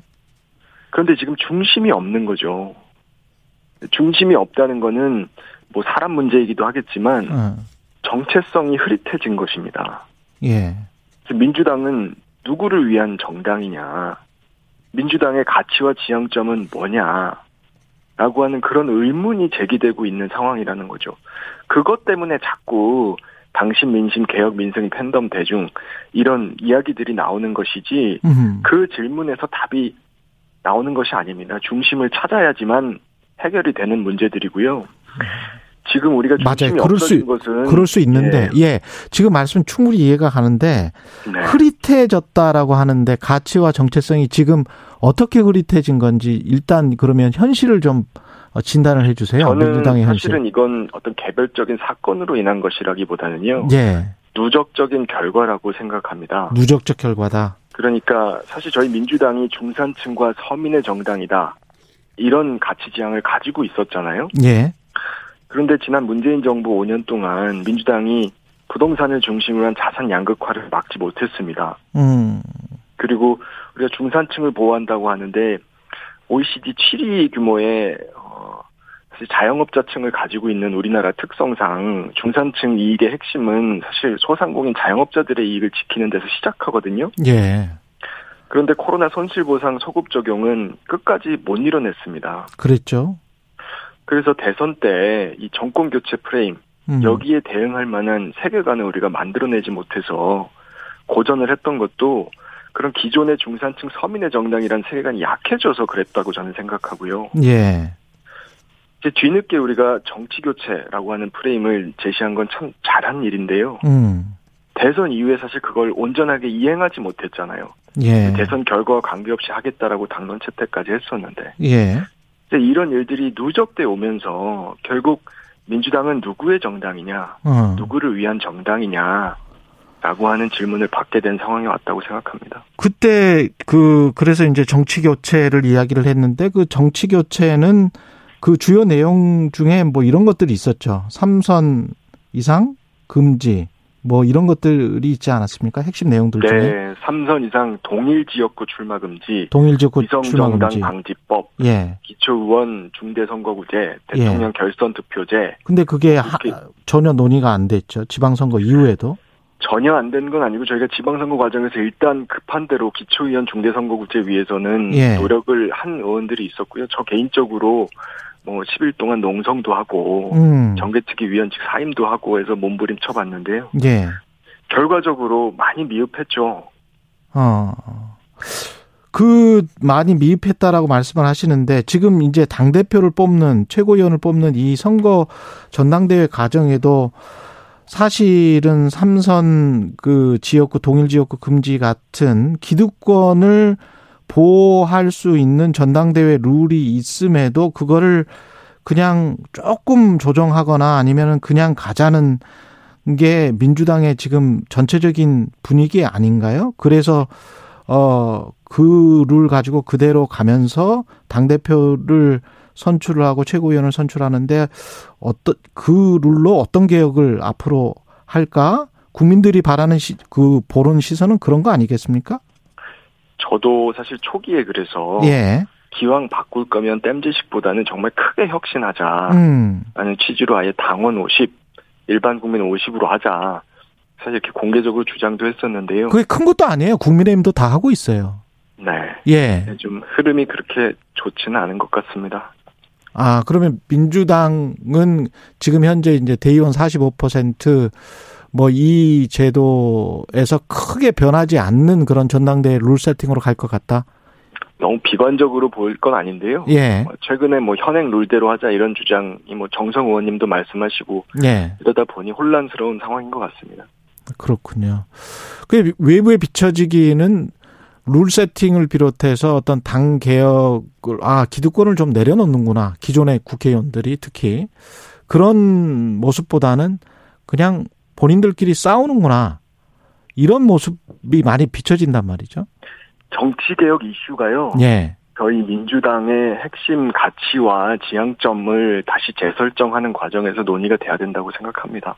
아 저희가 항상 전통적으로 민주당은 개방성과 다양성을 옹호하는 정당이었거든요. 예, 그런데 지금은 획일화된 정당으로 비치는 점이 사실입니다. 획일화된 정당으로 비치고 있다. 예, 그런 부분들을 개선하기 위한 노력들이 이번 전당대회에서도 있어야겠죠. 예. 그것들이 가치 노선을 명확하게 하는 과정에서 이루어진다는 게 제 생각입니다. 그 여러 가지 이야기를 할 수가 있을 것 같은데 사실은 이제 전당대회 사람 이야기로 압축을 해보면 최강욱 뭐 저 징계 받았고 열린민 아, 열린민주당 대표였죠. 처음에는 해체 요구를 받고 있고 그 다음에 이재명은 어 나오지 말라라는 어떤 목소리들이 재선 의원들 사이에도 있고 전해철 의원은 아마 그 사인으로 전당대회 불출마 선언을 한 것 같고 이 전반적인 상황이 당 개혁과 관련이 있습니까? 음, 뭐 저는 사실 혼란스럽게 비칠 수 있는데요. 외부에서 예. 볼때 또는 우리 음. 당원들께서 보실 때 음, 이럴 때일수록 중심을 잘 잡는 게 중요하다고 생각합니다. 예, 그러니까 사람 중심으로 보기 전에 이번 전당대회에서 무엇이 다루어지는가 이거를 명확하게 했으면 좋겠어요. 거듭 말씀드리지만 음, 가치와 노선을 재정립해서 당을 재창당하는 수준으로 가야 된다 라는 예. 게제 생각이기 때문에 음, 가치 노선을 이야기하는 사람들이 없다라는 점이 저는 개탄스럽습니다. 아, 그래서 그걸로 다시 집중했으면 좋겠고요. 예, 두 번째로 이제 뭐 대표 출마 문제나 이런 것들 말씀을 하셨으니까 그걸 예. 관련돼서 이제 솔직한 이야기를 말씀드리면 예, 결국 핵심은 이제 이재명 의원이 당 대표 출마할 것이냐 이거에 대한 관심이잖아요. 그렇죠. 근데 저는 이제 당내 경선 때부터 이제 민주당 혁신에 대한 기대를 가지고 우리 이재명 의원을 지지 선언도 했던 사람이고요. 예, 또 본선 때는 가장 먼저 그 선대위 직을 반납을 하면서 선대위 세신 물꼬를 텄던 사람으로서 제가 애정을 가지고 한마디 말씀을 드리자면 음. 사실 나오시고 안 나오시고는 스스로 선택하실 일인데요. 이번 지방선거에서 어, 이재명 의원이 성남이 아니라 개항에 출마한 것 요거에 대해서는 저는 반드시 성찰이 필요하다고 생각합니다. 음. 이게 어쨌든 노무현의 길과는 일시적으로나마 반대 행보로 비쳤거든요. 예. 노무현 대통령은 종로를 버리고 부산 가서 낙선하셨던 건 아닙니까? 음. 그- 그게 선공후사하는 게 이 진영의 최고 지도자의 자질인데 예. 그런 거에서 좀 의구심이 어, 불러 일으켜진 것은 부정할 수 없는 상황이기 때문에 예. 그런 것들을 좀 성찰하는 모습을 보이는 게 필요하다 그런 생각입니다. 그런 것들을 성찰을 하는 모습이 필요하고 그걸 행위로 나타냈을 때는 당 대표의 출마를 안 하는 게 맞다? 그런 것까지 이야기할 건 아니고요. 아까 예. 말씀드렸듯이 이런 문제가 있습니다. 사실 음. 참고로 말씀드리면 민주당은 예. 여당일 때와 야당일 때 당 대표의 위상이 다릅니다. 예. 여당일 때는 사실 문재인 대통령의 그림자 속에 있는 거잖아요. 예. 근데 야당일 때는 야당 당 대표는 이 진영의 실질적인 최고 지도자거든요. 음. 특히 양당 체제하에서 민주당의 야당 대표는 민주 진보 진영의 최고 지도자입니다. 음. 최고 지도자의 자질은 선공후사하는 거잖아요. 예. 자기 자신보다 진영 전체를 우선할 수 있느냐, 예. 그만한 자질을 가지고 있느냐, 요거를 지금 민주당 당원들께서 매의 눈으로 지켜보고 있다고 저는 생각하고요. 예.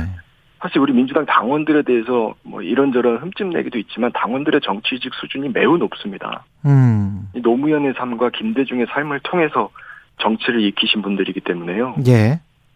뭐 이재명 의원 포함해서 박용진, 뭐 강훈식, 강병원 모든 분들 이번에 좀 이름이 쭉 당대표 어, 도전한다고 이름 나오고 있는 모든 분들이 우리 당원들에 대해서 좀 두려운 마음을 가지고 음. 당에서 지금 요구되는 가치와 노선을 명확하게 하는 것 그리고 최고 지도자의 가치를 가지고 있는지 의구심이 제기되는 부분에 대해서 해소하는 성찰하는 모습을 보이는 것 이런 거에 집중해 주셨으면 좋겠습니다. 알겠습니다.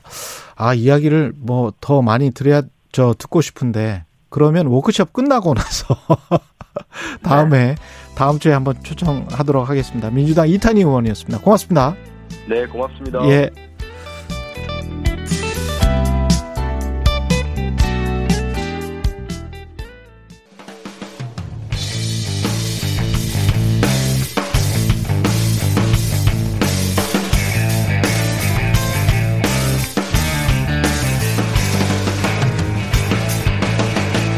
최경영의 최강 시사.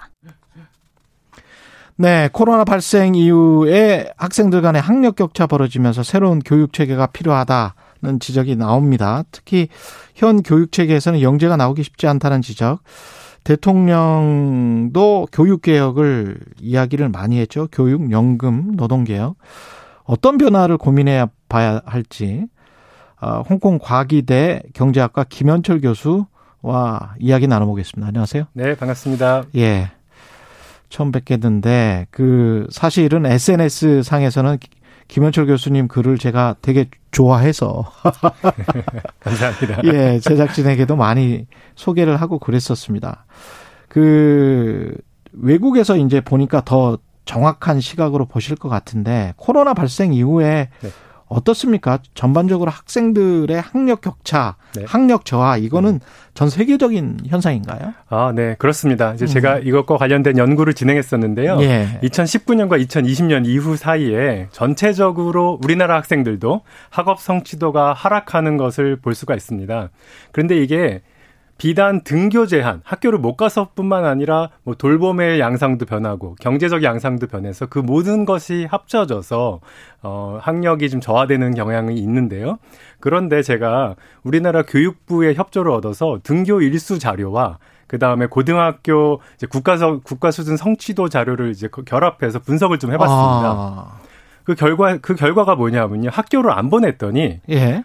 공부를 못하는 학생이 더 못하게 되고 예. 공부를 좀 더 잘하는 학생들은 오히려 더 잘하게 되는 이런 현상을 발견했습니다. 오히려 더 잘해요? 네 그러면 학력 격차가 더 커졌다. 훨씬. 학력 격차가 상당히 커진 거죠. 아, 학교를 안 다니면 학교를 안 다니면 더 커진 건데요. 예.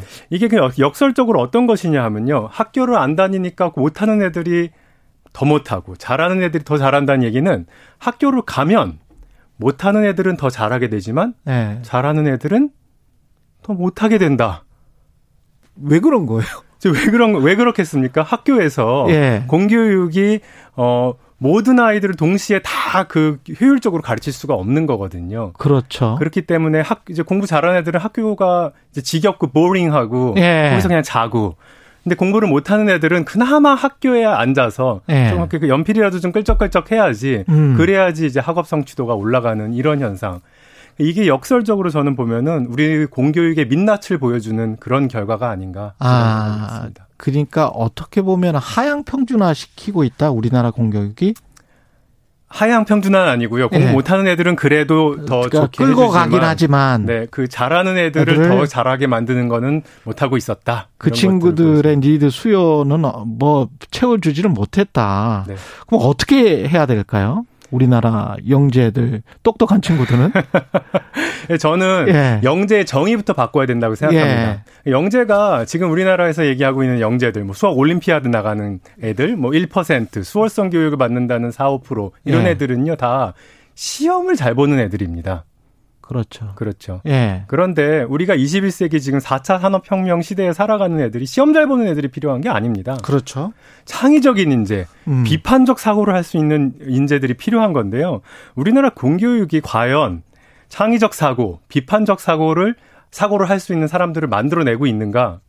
여기는 거- 거의 모든 국민들이 아, 그건 좀 아니지 않나. 아. 회의적인 어, 시각이 있, 을 것입니다. 아마 저도 예. 같은 개념이고요. 음. 어, 단순히 학업 성취도를 올리는 것이 전 중요하다고 생각하지 않고요. 예. 이참에 공교육이, 그다음 우리나라 교육이 창의성, 비판적 사고를 기를 수 있는 새로운 시대의 인재를 길러내는 거에 초점을 맞춰야 된다. 이렇게 생각합니다. 창의성과 비판적 사고를 가질 수 있는 인재는 네. 어떻게 기를 수 있죠?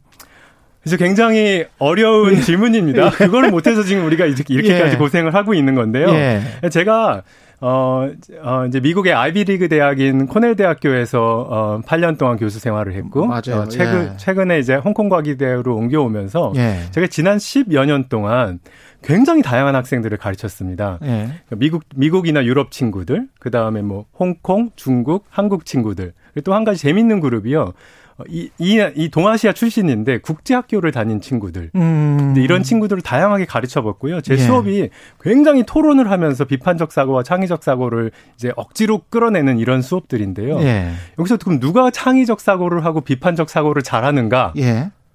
예상이 좀 되실 것 같은데요. 예. 미국, 유럽 친구들이 이제 굉장히 뛰어납니다. 토론 아. 실력도 굉장히 뛰어나고 예. 비판도 잘하고. 예. 근데 굉장히 흥미로웠던 거는요. 동아시아 출신임에도 불구하고 음. 국제학교 나온 애들은 이 친구들 못, 못지않게 이런 것들을 잘하고 있다는 사실을 제가 지난 10여 년의 경험을 통해서 느꼈습니다. 동아시아 쪽에서 왔는데 나왔음에도 불구하고 국제학교 출신이면 아 이게 좀 힌트를 주네요. 힌트를 좀 줍니다. 예. 제일 못하는 애들이 누구냐? 한국 애들도 굉장히 못하는데요. 예. 더 못하는 애들이 중국 애들입니다. 아, 자기네 나라 대통령을 욕할 수 없으면 또 힌트를 주네. 네, 이게 민주주의구나 민주주의. 네 그렇습니다. 예. 그래서 저- 개방성. 개방성, 다양성. 네, 다양성, 네. 그렇군요. 그리고 예. 수업 커리큘럼이 국제학교의 국제학교 커리큘럼 굉장히 저희가 좀 잘 들여다봐야 된다고 생각합니다. 예. 근데 그렇게 개방적이고 다양한 아이들을 모아놓고 그런 교육, 창의적이고 비판적인 교육을 시키려면 네. 돈이 많이 들지 않습니까? 그런 선생님들도 필요할 것 같고, 근데 그런 선생님들은 또 굉장히 유능한 선생님들일 것 같아서 네. 흔치 않을 것 같다. 왜냐하면 네. 본인들이 그런 교육을 받은 적이 없으니까. 네, 맞습니다. 예. 그래서 사실은 교육 개혁이 이루어진다면은 음, 사실 교사 교사 커리큘럼도 개혁해야 되고 그렇죠. 교사들도 굉장히 개혁해야 되는데 예. 이게 제가 얘기를 해 보니까 교사들이 우리나라 교사들 굉장히 훌륭하신 똑똑하신 분들 많이 가는데요. 예. 그런 분들이 가서 이 분위기에 다 죽습니다. 아. 난 선배들이 하는 대로 가르치고 뭔가 자기가 튀는 형태로 가르치다 가르치려고 해보면은 예. 그러면은 이제 모난정이 돌, 돌맞는다고 예. 거기에 압박 들어오고 어. 그리고 어떻게 해야 되는지도 잘 모르고 예. 제가 홍콩에서 국제학교를 보내는 교사 출신 엄마들을 많이 알고 있어요. 이분들이 놀라는 게 뭐냐면 자기 예. 애들을 국제학교 보내 보니까 음. 자기 교사 출신인데 가서 참관 수업을 해보면 음. 깜짝 놀랍니다. 아, 이렇게 가르칠 수 있구나. 예. 이거를 우리가 이제 이 정도의 수준으로 우리 어. 교육이 개, 개혁되지 않으면은 어. 뭐 비판적 사고, 창의적 사고 굉장히 힘들지 않을까 이런 사고 생각합니다. 근데 그 일은 개발 시대에 살았었던 그 학부모님들도 그렇고 네. 최근의 학부모님들까지도 이런 질문을 할 것 같아요. 평균적인 학부모님들은 네.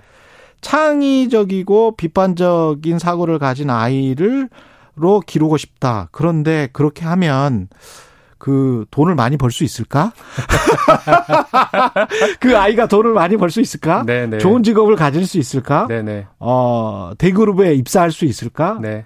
이렇게 질문할 것 같거든요. 당연히 그렇게 하실 것 예. 같고요. 그래서 교육 개혁이 저는 항상 노동 개혁과 함께 가야 된다. 아. 어떤 노동 개혁이냐 하면 대학 프리미엄 그러니까 서울대, 연대, 고대를 나왔 뭐그 카이스트 뭐 이런 좋은 음. 대학을 나왔다는 이유만으로 그렇게 더그 어, 더 높은 직업을, 더 높은 페이를 받는 그런 예. 직업을 갖는 것이 함께 개혁돼야 된다. 어떤 사람들이 돈을 많이 벌어야 되냐 하면, 예. 어, 이노베이션을 하는 사람들. 뭔가 틀을 깨고 그렇죠. 새로 네, 이런 사람들이 돈을 많이 버는 그러한 노동 시장의 개혁이 함께 이루어진다면 그렇죠. 그럴 때만 이 비로소 음. 교육 개혁과 노동 개혁이 함께 발맞춰 갈 때 어, 이 모든 것들이 해결될 수 있다 이런 생각이 들고요. 음. 어 그런 엄마들이 서울대 보내봤자 연대 보내봤자 뭐 별 소용 없네 이런 것들을 자연스럽게 느낄 때까지 음. 사회가 뭐 변화되어야 되지 않을까 이런 생각을 해봅니다. 그런데 그것을 또 막고자 한다면서 네. 대학 서열주의를 막고 막기 위해서 무슨 취업을 할 때랄지 연구원 뽑을 때랄지 이럴 네네. 때 블라인드로 한다고 하잖아요. 네네네. 그러면 이제 안에 계시는 박사님들이나 기존의 그 임원들은 네. 도대체 사람을 어떻게 관심 궁예 관심법으로 뽑을 수 있는 것도 아니고 네네. 완벽하게 블라인드를 해놓고 하면 네네. 어떤 대학에서 어떤 교수님과 어떤 연구를 했는지도 모르는데 네네. 어떻게 그러면 좋은 사람 우리 학교나 네네. 우리 연구소나 우리 기업에 맞는 사람을 뽑을 수 있을까요? 네. 일단 그 대학 서열화는 저희가 제가 완전히 반대하는 게 반, 아니고요. 반대하는 건 아니고. 아, 네, 대학 서열화가 당연히 존재합니다. 그걸 예. 어떻게 완전히 없애겠습니까? 그렇죠, 그렇죠. 그런데 우리 애들이 지금 거기 들어가는 애들이 음. 공부 잘하는 공부를 시험을 조금이라도 더 잘 보는 애들이 서울대 가고 그 예. 밑으로 이렇게 가는데요. 기업 사는 사람 기업에 있는 채용 담당자들이 다 압니다. 공부 잘하는 애 들어봤자 별 소용 없다. 어. 아, 이게 뭐냐면, 아, 소용이 조금은 있죠. 근데 공부 잘하는 것 뿐만 아니라 사회성, 자기 그, 그또 다른 그 창의적 사고 이런 것들을 할 수 있는 아이들이, 어, 들어와야지 회사에서도 많이 성장한다는 사실을 기업 채용자들도 알고 있거든요. 예. 그래서 그냥 단순히, 단순히 그 블라인드 채용으로 하는 것이 뭐 공정하다. 이건 저는, 저는 말도 안 된다고 생각하고요. 예. 그것 그 대학이 어디 나왔는지도 하나의 시그널이 되지만 그렇죠, 이거는 그, 그 아이의 시험 보는 능력에만 국한되는 현재 상황에서는 음. 그런 것이고, 진짜 이 아이들의, 아이들의 창의성과, 어, 비판적 사고 능력은 또 다른 카테고리로 저희가 충분히 그렇죠. 잘알 수 있게 도와줘야 된다. 뭐, 기업 채용자들이. 이렇게 그 생각합니다. 학생을 어, 선발하는 사람들이나 뽑는 사람이나 기업 채용자들이나 가지고 있는 사고 방식이 과거의 대기업, 제조업, 컨베이어 벨트, 네. 정부 관료도 마찬가지고. 네네. 그러면은 그 창의적이거나 비판적인 사고를 가진 사람을 아예 뽑을 수가 없겠습니다. 지금 말씀하시는 거 들어보니까. 아, 굉장히 어렵습니다. 예. 그런 사람들 뽑으려면 지금 뭐 소위 컨설팅 컴퍼니 뭐에서 보- 하는 이제 굉장히 인덱스 어, 인터뷰 봐야 되는데 그렇죠. 그런 것들을 그런 것들에 대한 투자를 어 대기업이 좀 얻는 건 좀. 해야 된다 이런 생각을 하고 있습니다. 단순하게 어떤 그 첨단 기술을 뭐 우리가 좀 더 발전시키기 위해서 어떤 학과를 만들자. 네.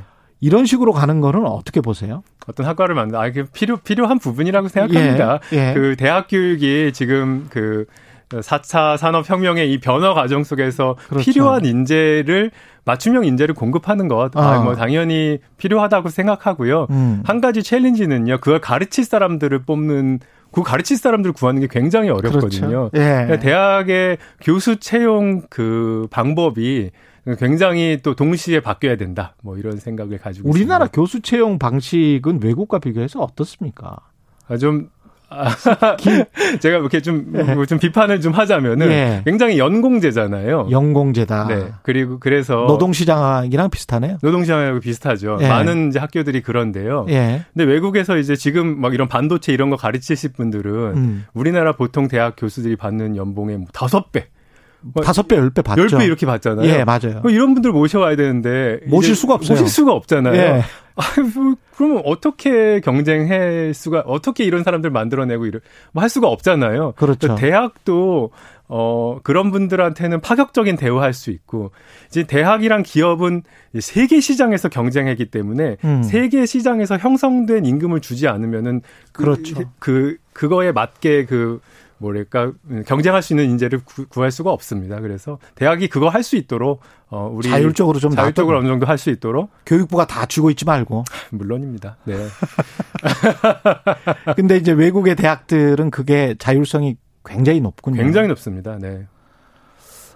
여러 가지 지금 힌트를 많이 얻었을 것 같습니다. 네. 우리 청취자분들도 많이 얻었을 것 같고 네네. 문자들이 많이 나, 왔어요. 김태환님은 학교는 시험 위주 공부 이외에 사회성 같이 사는 법, 상대방을 존중하는 법을 네. 배우는 곳이라고 생각합니다. 김진희님은 각자 수준과 능력에 맞는 교육 말씀하셨고 김재영님은 비판 창의 수업을 하려면 학생 수부터 줄여야죠. 이거는 어떻게 보세요? 아, 학생 수가 어 우리나라 많이 저출산의 어, 효과로 굉장히 많이 줄었습니다. 그 예. 미국 미국 좀 초등학교 못지 않거든요. 아, 그래서 뭐 더 줄어들 것이고요. 그래서 그렇죠. 뭐 학생 수를 지금 막 줄이려는 노력을 할 필요는 굳이 없다. 저는 이렇게 생각합니다. 선생님과 교수님들이 필요하네요. 이런 창의적 지금의 네. 핵심을 보면. 네네. 그래서 저는 젊은 인재들이요 꼭 예. 교직 과목을 이- 이수해야지 선생님이 될 수 있고 저는 이런 것도 필요 없다고 생각하고요. 아, 정말 젊은 뭐 20대 친구들이 벤처 기업 차리듯이 어, 어 교육 기업 차려서 어 학교 대- 학 교육 학 교육 기업이 아니라 학교 차려서 어 학생들 그런 학- 학교가 있긴 있어요. 지금 한국에 한두 개 뭐. 네네 예, 실험적인 학교들. 맞습니다. 예. 그런 학교를 정부가 똑같이 공교육처럼 그 세금으로 지원하고요. 음, 어 그래서 공교육과 경쟁하고 음. 그런 다음에 심판은 그럼 누가 되겠습니까? 학부모와 학생이 되는 겁니다. 어, 그렇죠. 네. 그 어느 어느 학교 자기가 골라서 갈 수 있게 하면은 예. 건전한 경쟁은 언제든지 도움이 됩니다. 예. 지금 공교육 체계는 일반고 하나만 남겨놓는 약간 그런 독점 체계로 가려는 경향 지금 이제 예. 그런 거, 노력을 지난 우리 사회가 굉장히 많이 했는데요. 음. 저는 좀 일정 부분 좀 어, 제고해봐야 되는 것이 아닌가. 공교육의 건전한 경쟁 예. 어, 필요하다. 뭐 이런 생각하고 있습니다.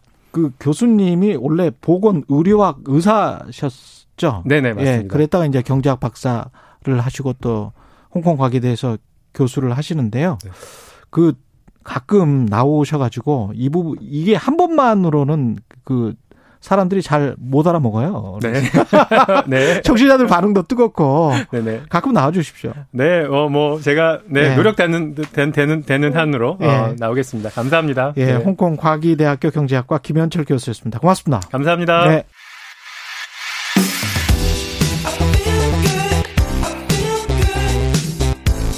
세상에 이익이 되는 방송 최경영의 최강 시사 네, 국내에서 원숭이 두 창 첫 확진자가 발생을 했고요. 독일에서 입국한 우리나라 국민이라고 합니다. 방역 당국은 감염병 위기 수준을 주의로 격상했습니다. 이재갑 한림대 강남성심병원 감염내과 교수 연결해서 국내 원숭이 두 창 유행 가능성 그리고 코로나 관련해서도 좀 짚어보겠습니다. 안녕하세요. 예, 안녕하세요. 예, 예. 첫 확진 사례가 나왔는데 감염 경로가 유럽 쪽입니까? 예, 그렇습니다. 아마 독일에서 이분이 이제 거주하다 들어오신 분으로 알고 있고요. 예. 아마도 같이 거주했던 분이 의심 증상이 있어서 음. 이분도 비슷한 증상이 나타나니까 어, 나도 원숭이 입장일 수도 있겠구나 하면서 이제 공항에 도착하자마자 바로 검역소에 본인이 자발적으로 신고해서 음. 격리되고 그리고 이제 확진이 된 것으로 알고 있습니다. 감염 경로는 어떻게 되나요? 이게 아, 일단은 이제 대부분은 이제 뭐 가족이든 뭐 연인이든 간에 이런 이제 긴밀한 이제 그 피부 접촉으로 전파되는 게 이제 가장 많고요. 긴밀한 피부 접촉. 예. 예, 예. 드물게 이제 뭐 호흡기 비말로도 전파가 가능하다 정도로 알려져 있습니다. 아, 호흡기 비말로도 가능하다. 근데 예, 그러니까 아주 특이한 케이스다. 그런 거는. 예, 그러니까 이제 뭐 사례 보고 수준 정도로 그러니까 피부 예. 접촉이 없었는데 이제 가족 간의 전파 사례가 이제 아프리카에서 있었던 적이 있어서 아마도 이제 호흡기로도 일부는 전파되는데 그 접촉 수준은 이제 가족들처럼 아주 긴밀하게 접촉하는 수준에서 전파될 수 있다 정도로 알려져 있습니다. 예. 지금 저 환자분은 그 건강 상태는 괜찮은 거죠? 어, 일단 뭐 환자 개인정보기도 하고 저희가 예. 입원해 있는 건 아니라서 제가 잘은 모르겠고요. 예. 일단은 뭐 치료를 잘 받고 있다 정도로 들었습니다. 그렇군요. 이게 증상은 어떻게 되나요? 어, 이제 초기 증상은 이제 발열로 시작이 되고요. 그리고 이제 목이나 이런 쪽에 림프절이 부으면서 목이 좀 아픈 정도로 시작했다가 음. 이제 3, 4일 정도 지나면 발진이 나기 시작하는데 발진의 패턴들은 이렇게 수포 형태로 나타나고 발진 음. 자체는 이제 동일한 이제 모양으로 하면서 점, 점진적으로 이제 딱지가 잡혀가는 형태로 바뀌어 가는데 그렇게 딱지가 완전히 잡히는 데까지는 한 3, 4주 정도 걸린다 아. 이렇게 알려져 있습니다.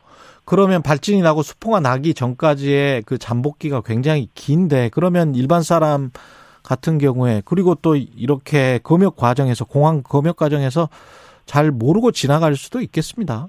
네, 사실 이제 WHO에서 권고했던 반대요. 그러니까 예. 우리나라 같은 경우는 이제 증상 발현 시작된 이후에 들어오시면서 바로 신고를 해주셔서 특별하게 지역사회 내로 확진된 적은 없지만 다른 음. 외국 같은 경우는 그러니까 외국 여행 없는 분이 발, 확, 이제 발견이 돼서 진단을 해봤더니 이분이 이미 다른 분 통해서 전파가 된 사례로 확인된 국가들이 여러 국가들이 있습니다. 그렇군요. 예. 예, 그래서 이제 초기에 이제 저 이제 질환에 대해서 이제 뭐 국민들이라든지 이런 이런 경각심이 없는 상황에서 이제 확산되다 보니까 이미 발견됐을 때는 뭐 수십 명 정도의 발병이 있었던 국가들도 여러 국가가 있기 때문에요. 예. 우리나라도 이번에 첫 환자 이렇게 잘 자발적으로 신고해 주셔서 잘 확인이 됐지만 이제 이후에도 이런 환자가 나올 수 있다는 것들을 생각을 하고 준비를 해야 됩니다.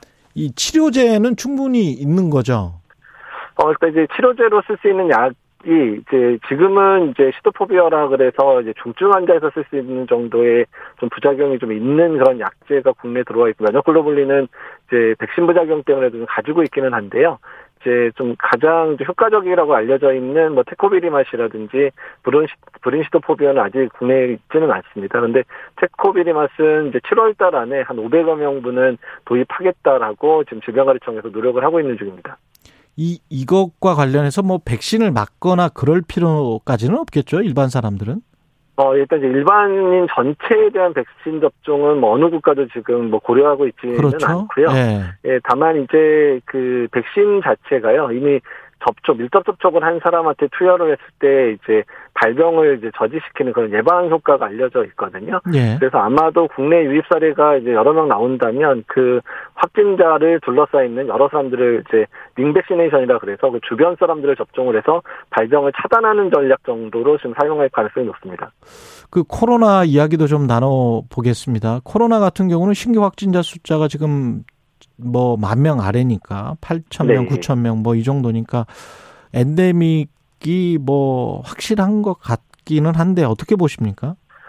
그러니까 이제 엔데믹이라고 표현하려면 저희가 이제 예측 가능한 유행 패턴을 가져야 엔데믹이라고 아, 얘기를 하거든요. 그렇군요. 그래서 그러니까 뭐 특정 계절에 유행한다든지 또 예. 우리 의료 체계가 감당 가능한 수준 정도로 얘기를 해야 되는데 이미 유럽이랑 미국이 여름철 유행이 시작된 거 아니냐라고 할 정도로 확진자가 좀 늘어나고 있습니다. 아, 그래서 그렇군요. 예. 예, 미국만 해도 한달 동안 200만 명 넘게 좀 확진되고 있는 상황들이거든요. 예. 그래서 일단 이제 그런 상황이라 엔데믹화 됐다고 표현하기는 그렇고 엔데믹화 되는 과정이다. 그래서 자, 좀 작은 유행이 여러 번 반복될 수도 있기 때문에 이제 그러한 부분에 있어서는 준비가 좀 필요하다라고 얘기하는 게 맞을 것 같습니다.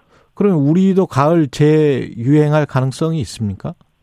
지금 이제 미국이나 유럽의 유행 패턴 보면 이제 오미크론의 하위 변이인 BA4나 BA5가 그그좀 백신 효과를 많이 좀 회피하면서 유행이 커지고 있거든요. 예. 근데 우리나라도 지금 BA4, 5가 이제 유입되고 있고 또 우리나라는 조금 미국이나 유럽보다 늦게 오미크론 유행이 있었거든요. 그래서 예.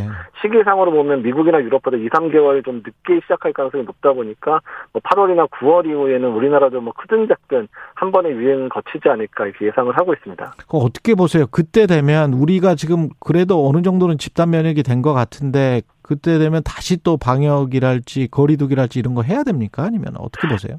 어, 그러니까 이제 유럽이나 미국 상황을 보게 되면 유행 규모가 지난 이제 오미크론 유행처럼 아주 크게 유행을 앞두고 있지는 않거든요. 예. 그래서 이제 우리 의료 체계만 잘 준비돼 있다면 뭐 거리두기를 뭐 강화하거나 하는 수준은 아닌 상황에서 어느 정도 이제 이겨낼 수 있을 것 같기는 한데 예. 다만 정부가 이제 3, 4월에 너무 확진자 많으니까 비용을 너무 많이 썼죠. 의료 체계 정비하고 이러는데 음. 그러다 보니까 현재 병실이나 이런 것들 많이 줄여놨거든요. 예. 그래서 한 지난 오미크론 유행 때보다 한 3분의 1 정도만 유행되더라도 매우 좀 의료 체계가 흔들릴 수도 있는 상황이어서 어쨌든 가을 겨울의 유행을 대비해서 정상이나 이런 부분들은 재정비를 해놔야 되지 않을까 정도 의견을 드리고 있습니다. 아, 병상 정도는 재정비를 해놔야 된다.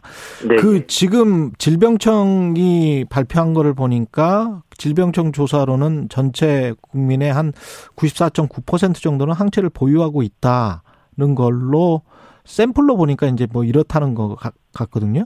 네. 이런 경우면 실내 마스크도 벗어도 되는 거 아니에요? 어떻게 보세요?